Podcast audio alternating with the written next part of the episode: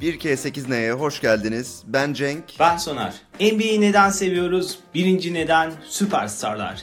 Süperstarlar çok sevdiğimiz bir konu. Bizi bu oyuna en çok bağlayan konu. Belki bu oyunu çok konuşmamıza yol açan en önemli sebep de bu. Bunu herhalde kimse reddedemez. Hangimiz sadece bir süperstarı izlemek için böyle e, gece yarısı snacklerimizi hazırlayıp saatlerce beklemedik ki sadece o oyuncunun ufacık bir kıvılcımını, yaptığı bir yapacağı bir hareketin seni büyülemesini seyretmek için saatlerimizi harcadığımıza eminim. Biz aslında NBA'yi izlemeye başladığımız zaman o süperstarlar da lige yeni giriyordu. Orada da aşırı bir bağlılık oluyordu. Mesela senin sevdiğin, sana yakın, yaş olarak yakın birinin iyi oynamasını görmek de böyle acayip ilginç bir şeydi, tecrübeydi. Çünkü hani Kesinlikle. insanın sen basketbol oynamaya gidiyorsun. Boyun 1.75, 1.76, 1.77, 1.78 ortalama Türk erkeğine kadarsa işte. Gidiyorsun sokakta basket oynarken kendini Kobe Bryant gibi hissediyorsun. Ya da işte güzel asist yapıyorsun. Ben Steve Nash'im, Jason Kidd'im diyorsun. Hayır, hatta bunu demeyen yok herhalde değil mi? Yani mesela e, attın bir üçlük attın. T-Mac diye bağırmadın mı sonra mesela? Bunu, bunu yapma. Genelde benim Sen genelde Kobe. airball oluyordu. Evet.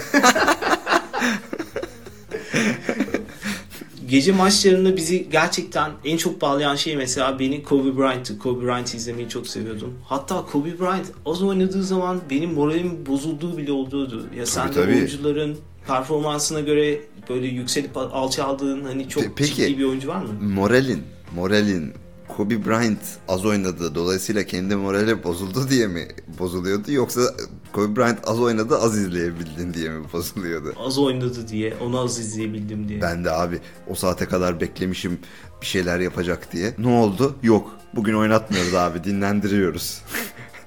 Mesela hiç hoşuma gitmiyor öyle şeyler. Biz galiba süperstarlardan takımları geçiş yaptık. Senin durumun belki biraz farklıdır ama ben Benim biraz daha farklı. Ben mesela Kobe Bryant'tan Lakers'a doğru kaydım. Yani Kobe Bryant eğer Philadelphia'da oynasaydı ya da Phoenix Suns'ta oynasaydı ben muhtemelen o takıma daha sempatik olacaktım. Büyük ihtimal oynamazdı zaten.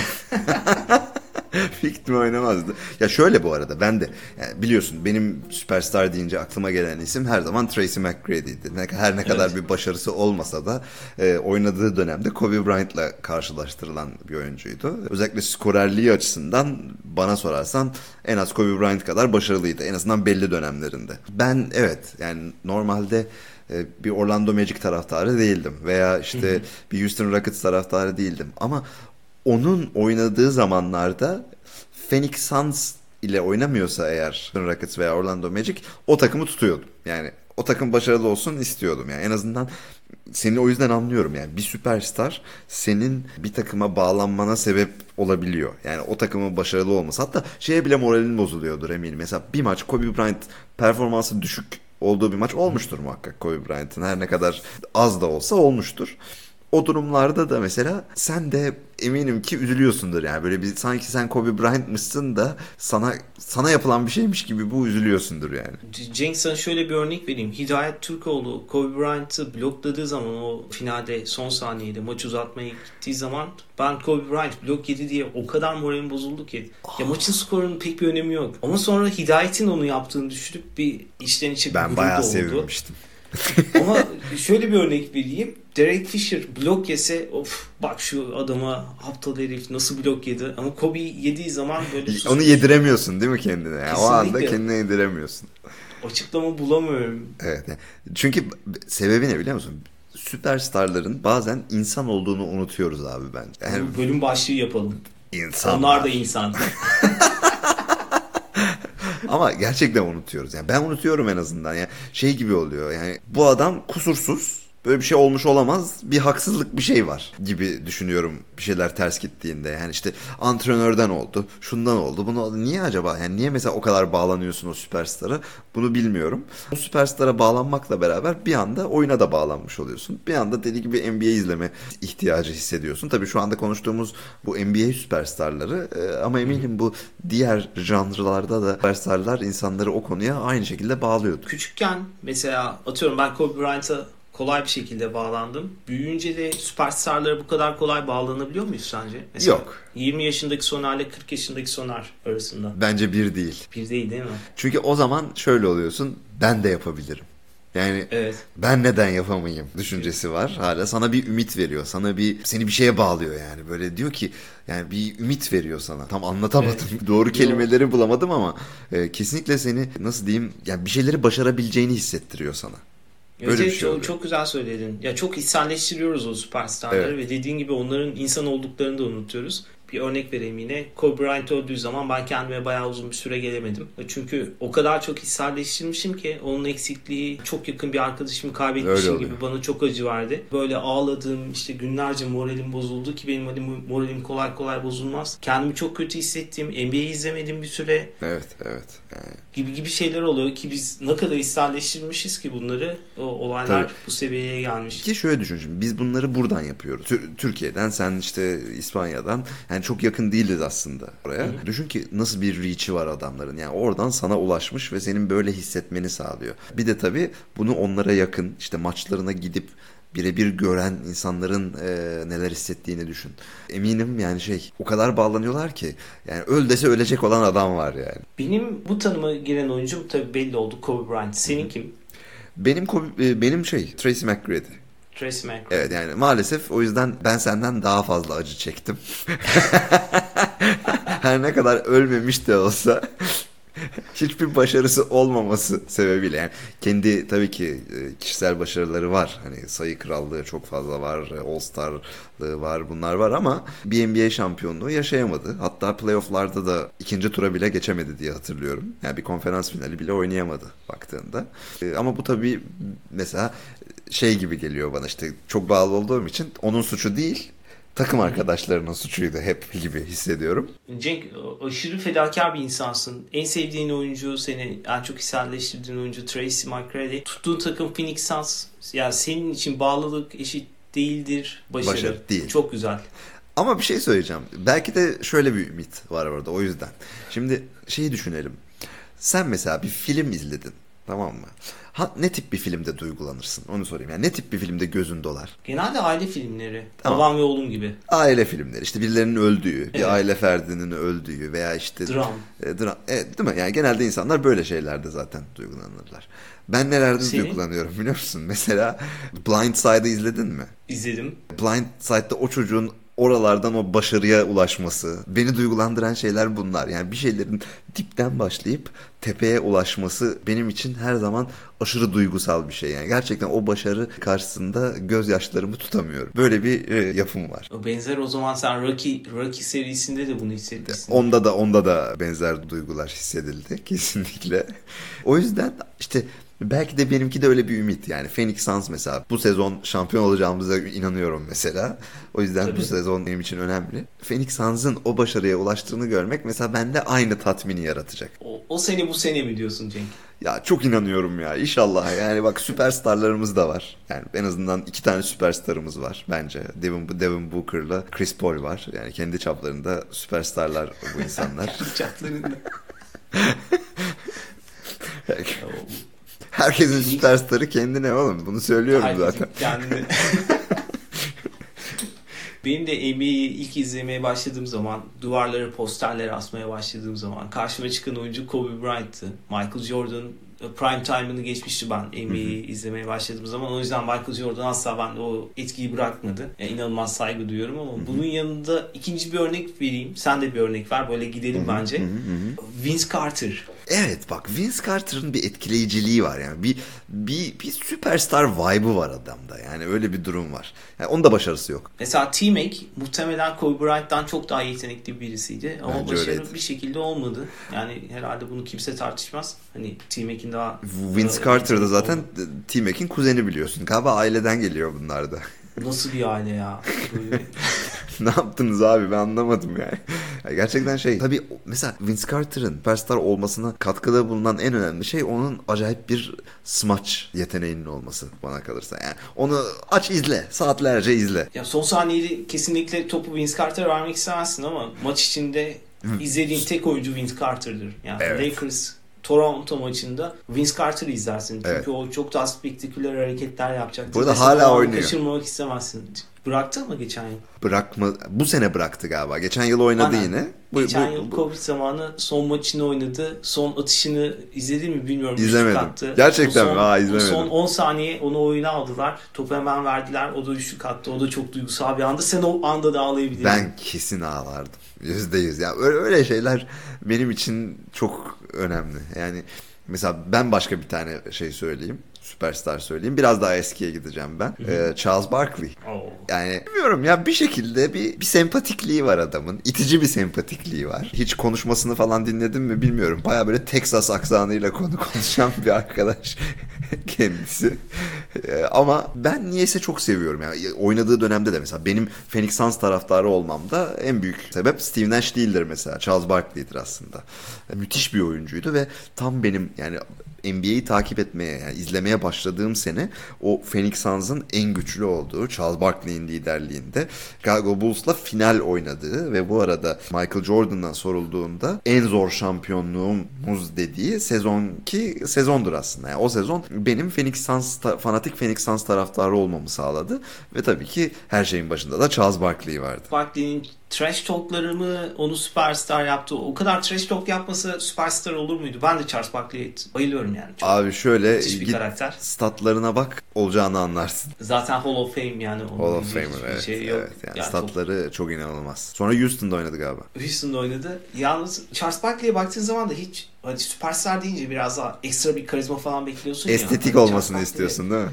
Sıfır.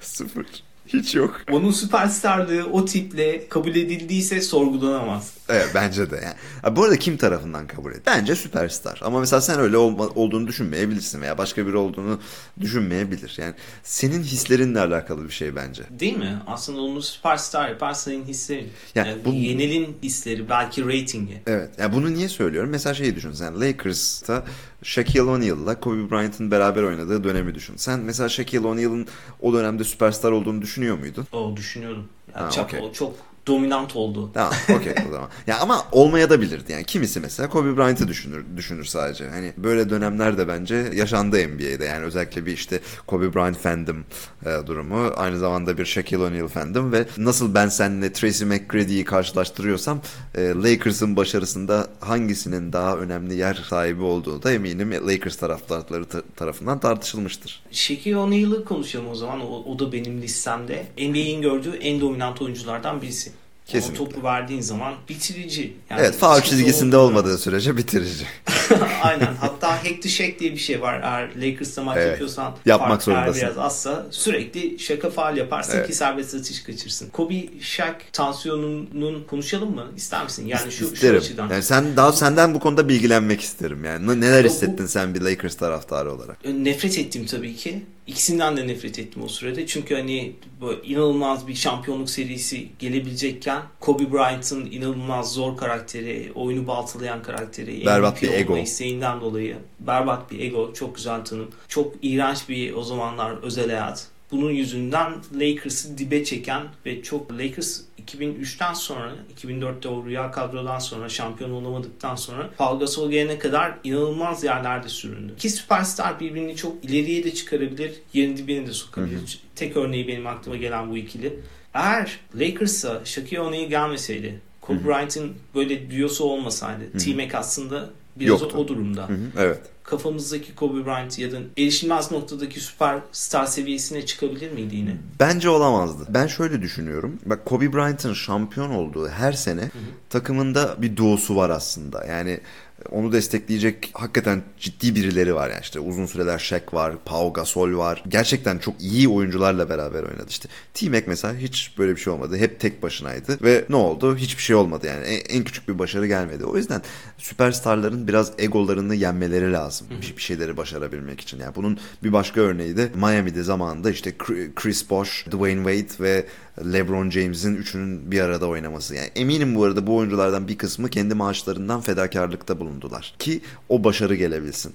Dolayısıyla yani süperstarlar arasındaki o friction'ı yönetmek de bence o takımların görevi aslında. Yönetimin, koçun. Evet yönetimin, koçun. Eğer zaten olmayacaksa bu yani bu başarılamayacaksa o oyuncuları artık daha fazla bir arada tutmanın kimseye bir faydası olduğunu düşünmüyorum. Kendi egolarını bastırmak deyince aklıma Tim Duncan geldi. Herhalde daha iyi bir örnek yoktur süperstar konusunda. Kesin katılıyorum. Ee, bu arada mesela o da oy- oyun tarzı hiç öyle estetik değil. Çok sakin, sabit, basit ama müthiş efektif. Bir sürü oyuncuyla oynadı. Bence hepsinden iyiydi ama hiçbir zaman şey gibi hissettirmedi. Bu takımın süperstarı benim. Hani lütfen diğerleri biraz geri dursun gibi bir his hiçbir zaman hissettirmedi. Her zaman içine baktı. Başarı da yanında geldi zaten. Ya, o kadar sene oynayıp inanılmaz az paralar almış bu arada. Evet. Maaşlarına bakmıştım da. Bakmadım gerçekten. hiç. Az mı gerçekten? Genelde böyle 15 milyon yıllık ya da 7 yıl 120 milyon dolar gibi anlaşmalar imzalamış. Aa çok ilginç. Tim Duncan aslında bir franchise'ın da nasıl üst seviyeye çıkıp bir oyuncunun çıkarabileceğinin en iyi örneğidir herhalde. E, bu arada Tim Duncan biliyorsun aslında yüzücüymüş. Yüzücülük Ama asker değil, değil mi?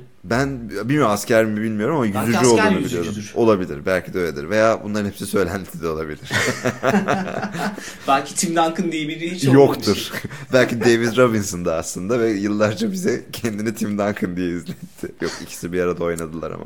Tim Duncan ve Kobe Bryant'ın NBA'den çıkışına da bakarsan mesela Kobe Bryant'ın her maçından sonra inanılmaz böyle işte videolar, ıvırlar zıvırlar oldu. Her takımda oynadığı son maçta inanılmaz böyle atraksiyonlar oldu. Tim Duncan'da hiç öyle bir şey olmadı ki Tim Duncan'la Kobe Bryant aynı zamanlarda oynayan iki süperstardı ve bana sorarsan overall'da Tim Duncan takımını daha üst Yukarı seviyeye taşıdı. çıkardı Evet. ve daha çok şampiyonluk kazandı. Ona rağmen Kobe Bryant her zaman daha böyle reytingi yüksek biri olduğu için. Böyle şeylere bakınca da o egoya ya da başka bir şeye bakınca Kobe Bryant'ı aslında seviyor muyum diye sorunca da hmm, böyle hem sevme hem nefret etme. Nefret demeyeyim de hoşlanmama şeyi var bende ikilemim var. İşte burada şey insan yani bu insanın içgüdüsel bir davranışı bence. Bir şey havalıysa her ne kadar sana zararlı da olsa onu arzulayabiliyorsun, onu isteyebiliyorsun galiba. Yani çünkü estetik açıdan baktığında Tim Duncan hiçbir zaman Kobe Bryant kadar estetik olamadı.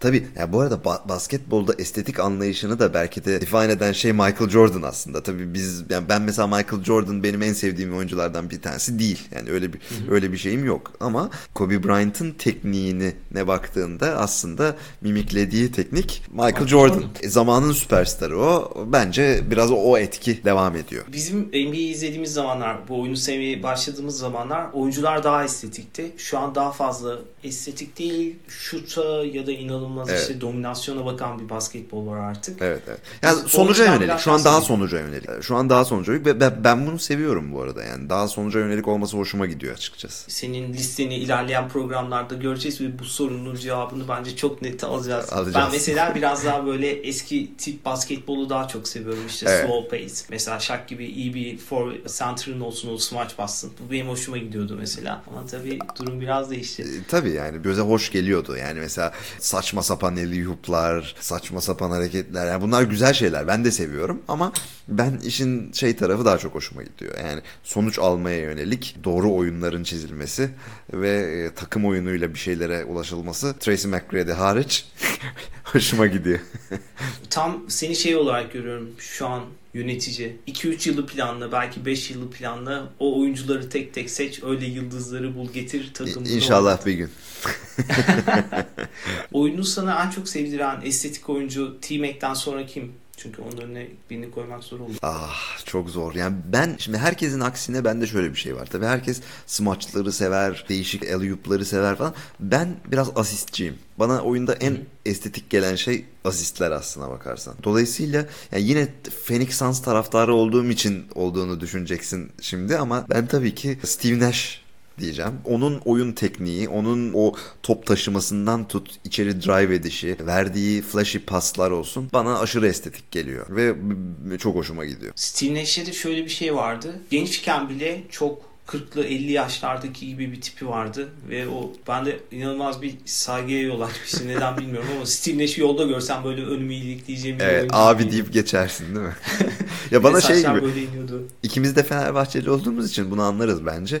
Alex de Souza ne hissettiriyorsa aynısını Steve Nash hissettiriyordu bana. Ben de o Jason Kidd'de oluyordu. Aa, ol- olabilir olabilir. Senin mesela estetik bulduğun kim var? Kobe Bryant'ı zaten saymıyorum. Allen Iverson. Oo, Allen Iverson da Allen Iverson. Evet onu da izlemesi çok keyifliydi. bir şekilde o boyuyla, o inceliğiyle bir de hani o kadar fiziksel olarak diğer oyuncular kadar kalıplı değildi. Ya inanılmaz sinir bozucu oynuyordu ve aşırı hoşuma gidiyordu. Aynen. Yani taking it to the rack diye bir de- deyim- deyimleri var ya bu NBA Amerikalıların. Ya onu en iyi yapan oyuncuydu aslında belki de. İçeriye drive edip oradan o ufacık boyuyla hayvan gibi adamların arasından o sonucu çıkartabilme yeteneği çok üst seviyedeydi. Bir tane çok ünlü videosu var. Şey oluyor, faal yapılıyor buna. Faalden sonra atarlar ya çembere. Ondan sonra birisi gidiyor blokluyor onu çember altından bir uzun. Top Allen Iverson'a geliyor. Bu da o kadar bombeli atıyor ki artık kimse onu bloklayamayacak diye böyle Sinir bozucu. Sesi bir duymuyorsun. Sinir bozucu. Allen Iverson'la baş edemezsin. Onun estetiği çok farklıydı. Evet evet. Mesela onu da çok severdim. Çünkü o da hem point guard hem shooting guard oynuyordu yanlış hatırlamıyorsam. Evet. Ve onun da mesela çok çok güzel asistleri vardı hatırlıyorum. Bunun yanında estetik deyince benim de aslında estetik duygum biraz daha zaman içinde farklılaşmaya başladı. Dirk Nowitzki oyuna girdikten sonra Dirk Nowitzki'yi de çok estetik buluyordum. Yani onun o imza atışları. Katılıyorum. Çünkü şey gibi geliyor sana. Olamayacak bir şey gibi geliyor. Yani o boyla, o yaptığı o, o- aynı şeyi ben şu an yok içte yaşıyorum. Evet. Daha da aslında şöyle bir fiziksel olarak baktığında estetik anlayışına ters bir anlayış ama boyundan küçük hareketler yapıyor diyelim. Ki bu oyuncular aslında iyi skor ya da iyi katkı vermelerinin yanında rakibi inanılmaz sinirlendirdiği için onların oyuna etkisi çok daha farklı. Çok çok fazla. şeylere. Çok fazla. Yani zaten işte mesela yok içle point e, point forward'dan artık center forward şey center point center'a döndük. Yani 5 numara da oynayabiliyor, 1 numara da oynayabiliyor. Yani ne yapıyoruz biz? Bir oyuncuyu daha konuşmamız lazım bence bu arada süperstar deyince. Kevin Garnett. Oo, o da çok iyiydi. Çok Yani- sinir bozucuydu o da. Çok çok yani bir de o- bence onda da mesela çok değişik bir karizma vardı. Yani İnanılmaz. çok değişik böyle o geniş omuzları işte fade away shotları falan yani çok acayip bir mid range shot'ı vardı bilmiyorum hatırlıyor musun yani leblebi Tabii, gibi tabii. atıyordu. Ben mesela onun da oyununu çok severdim. Gerçekten fiziksel olarak inanılmaz korkutucu bir oyuncuydu. Yani ona karşı oynamayı ben asla istemezdim. Bir de Android gibiydi. İnanılmaz skor yükünü. Minnesota'da zaten çok yazık etti asıl güzel yıllarını. Sonra Boston'a gidip şampiyon oldu ama Ben ben sevindim ya. Bence o adam bir şampiyonluğu hak ediyordu ve Kesinlikle. e, orada da mesela bak yine bir 3 süperstar kuralı devreye giriyor. Ray Allen, Evet. Paul Pierce, Kevin Garnett, Kevin e, Garnett. ve yine başarı geliyor. Eminim bunların arasında ego savaşı olmadı. Yani olsaydı bu gelmezdi bu kesinlikle. galibiyet. Tabii. O takımın dengeleyicisi ama Rajan Rondo'ydu. Biliyorsun Rondo neredeyse orada Orası bir... şampiyon olur. iki oyuncu var öyle. Bir, bir Rondo, iki Robert Horry. Robert Torrey. Robert Torrey de 3 takımda şampiyon oldu değil Üç mi? takımda galiba şampiyon oldu. Houston Lakers, San Antonio. San Antonio. Üç takımda şampiyon olan bu aralar çok oyuncu var galiba. Danny Green öyle oldu. Öyle mi? Tabii San Antonio, Golden State Lakers o da. Aa ilginç bilmiyordum bak mesela onu. Maggie de öyle. Maggie de mi öyle? Şampiyon gerçi.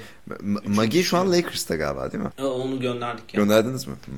Aa Mo- Montrezl Harrell geldi ama. Evet o çok fena olacak ya. Dün çok iyi oynadı. İzledim mi bilmiyorum. Çok iyi oynadı. Cenk bizim en büyük şanslarımızdan birisi de inanılmaz bir draft oldu. O drafttan gelen çok iyi oyuncular vardı. LeBron James, Carmelo Anthony, Dwayne Wade, Chris Bosh. Daha sonra bu üçü biraz önce dediğin gibi bir araya geldi. Şampiyon oldu. Egolarını bir kenara bıraktılar. Bu dört oyuncu hakkında bu dört süperstarın lige girdiği zaman bizim takımlar böyle bir bunları seçemedi tabii ki. Ne yazık ki. Pik pik pik sırası. Çünkü yani bilmiyoruz. Ben hatırlamıyorum açıkçası.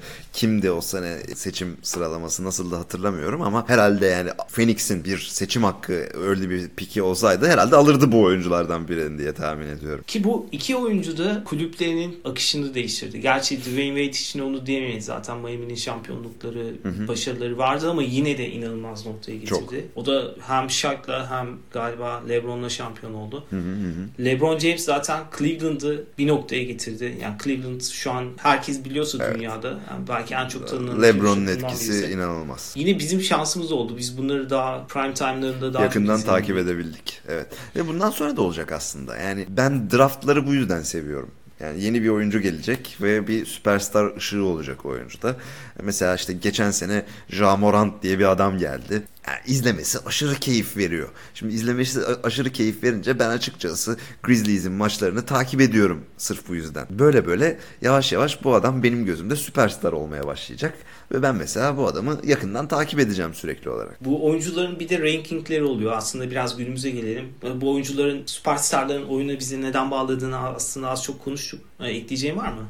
Yok kesinlikle yok. O zaman ben sana bir şu aralar çok tartışılan bir listeyi sorayım. E ESPN'in 2020-2021 ilk 50 oyuncu listesi çıktı. Bu 50 isim üzerinden gidemeyiz de. Ee, Abi- Genel söyleyeceğin varsa onu konuşalım. Sonra ilk onu soracağım sana. Onlar hakkında ne düşünüyorsun? Bir tane şey söyleyeceğim sadece. Zion Williamson neden 19. sırada?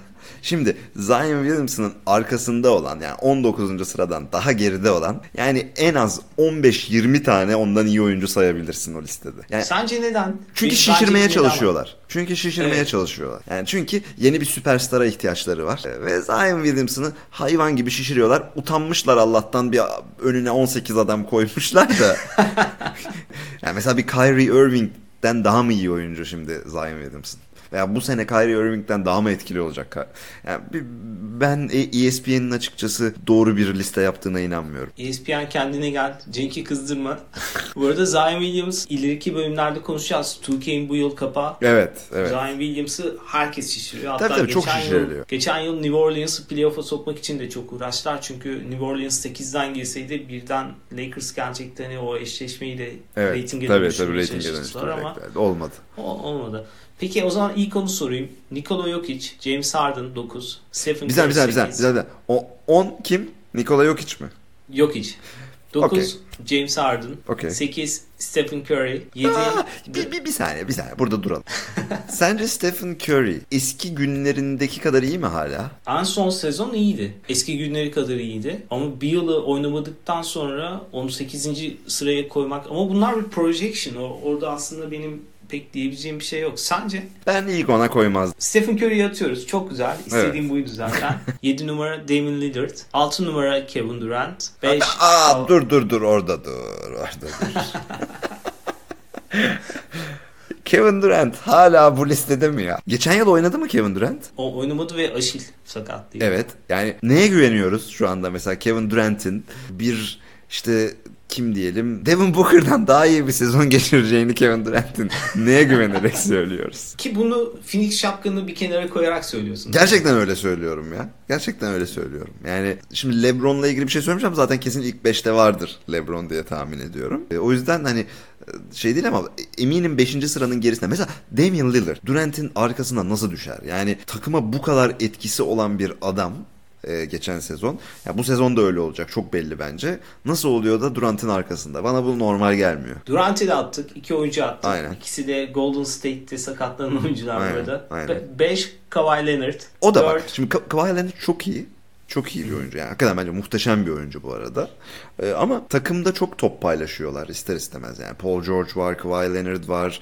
Ee, yani iyi bir takım baktığında. O Lou yüzden Williams. Lou Williams var. Dolayısıyla statları o kadar çok yüksek olmayabilir. Ben burada liderlik olarak bakıyorum. O zaman Bu alırım. bakınca K- ben de arada kalırım. yani arada Yani kalırım ama koy, koyarım büyük. 5'e koymam ben de 9'a yani yok hiç kesinlikle bence Kawhi'den daha iyi bir lider gibi geliyor. Şu anda bence de öyle. Evet. Kawhi 5'e kalsın mı atıyor muyuz onu? Kawhi'yi şöyle yapalım. Yani Durant'le Curry'nin kesinlikle önünde. Evet. Yok hiç ile işte benzer bir yere koyabiliriz. Yok hiç onda. Durant'le Stephen Curry'yi de attık. Tamam Kawhi'yi biraz geri attık. Ya 9, dokuz- 8'e alalım. dokuz, sekiz Stephen öyle bir Curry de yer. yani. Aynen, aynen. Tamam. O zaman şu an 5 ve 6 boş. Oraları oyuncu Tamam. isteyeceğim senden. Tamam. Oo çok zor. 4 Luka Doncic, Tamam. 3 Antetokounmpo, Giannis, Okey. 2 Anthony Davis, 1 LeBron James. Doğru.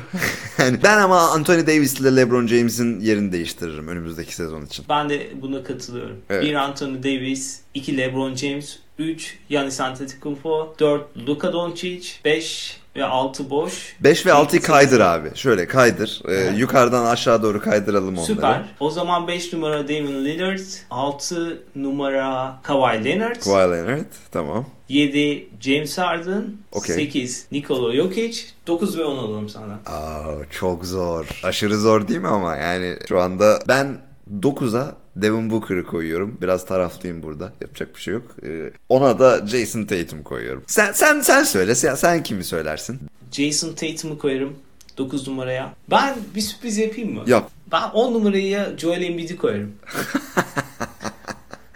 Enteresan şekilde bu yıl Joel Embiid'in sezonu olacak gibi geliyor. Bana biraz böyle yaptığı hatalardan ders alacak ve biraz oyununu geliştirecek, takımı üst seviyeye taşıyacak gibi geliyor. Ya bu arada çok iyi oyuncu. Çok iyi oyuncu. Yani bence gerçekten biraz oyuna konsantre olursa çok iyi oyuncu. Ee, ama öyle abuk subuk işlerle uğraşıyor gibime geliyor. Ve bu ilk ondan bir oyuncuyu da çıkarmak istiyorum izninle. Tabii. Ben James Harden'ı bu yaptığı trade yaygaralarından sonra ilk ondan çıkarmak Abi istiyorum. ben de çıkarıyorum. Çok Katı- katılıyorum sana. Çok uyudum. Ben James Harden'ın süperstar olduğunu da düşünmüyorum bu arada. Yani benim için kesinlikle süperstar değil. Hoşlanmıyorum kendisinden. ben Ja Morant'ı koyuyorum ilk ona. James Harden'ı çıkarıp Kevin Durant'ı koyuyorum. Kevin Durant de bence bu yıl biraz daha parlayacak gibi. Abi- Sakatlıktan iyi dönecek gibi geliyor. 18 ay basket oynamadı ama bir şekilde iyi gelecek gibi geliyor. Peki Kevin Durant'i şu an bu ilk 10 listemizdeki herhangi bir oyuncunun önüne koyar mısın? Yani e, 10. sıradan mı sokarsın yoksa e, birilerinden iyi mi sence? Geçmişe baktığım zaman kesinlikle ilk 10'da Ya, tabii ki. ilk 5'e koyarım. Tabii ki. Ama bu sezon özelinde bakarsam 10 numarayı alırım galiba. Çünkü Aynen. sürpriz bir umut olacak hepimiz için. Evet. Çünkü o sakatlıktan rahat dönen, e, iyi dönen pek bir oyuncu yok yani. Yok. Ben de be- benim de bildiğim yok. Dolayısıyla ben de öyle yaptım. Bu arada yani DeMar DeRozan falan gibi oyuncular var tabii hiç konuşmadık ama sanmıyorum. O da öyle giremez buralara. O zaman All Star'larla ilgili söyleyeceğim var mı Cenk? All-Star değil, süperstarlar. Aa Süperstar. Süperstarlarla ilgili benim söyleyecek bir şeyim yok. Artık daha daha ne, ne söyleyeyim işte. Benim için süperstar T-Mac'tir. Senin için Kobe Bryant'tır. Bitti gitti. Konu kapanmıştır. Yani daha nesini konuşuyoruz. Daha nesini İyi ki konuşuyoruz. onlar var ki bu oyunu bu kadar çok sevdik. Aynen öyle. Evet sıradaki bölümümüz ne Soner? 2K. 2K. Tamam. Bayağı heyecanlı olacak. Video oyunlarından hiç anlamayan bir adamla video oyunlarından çok iyi anlayan bir adam 2K konuşacak. Bakalım neler çıkacak. O zaman görüşmek üzere. Görüşmek üzere.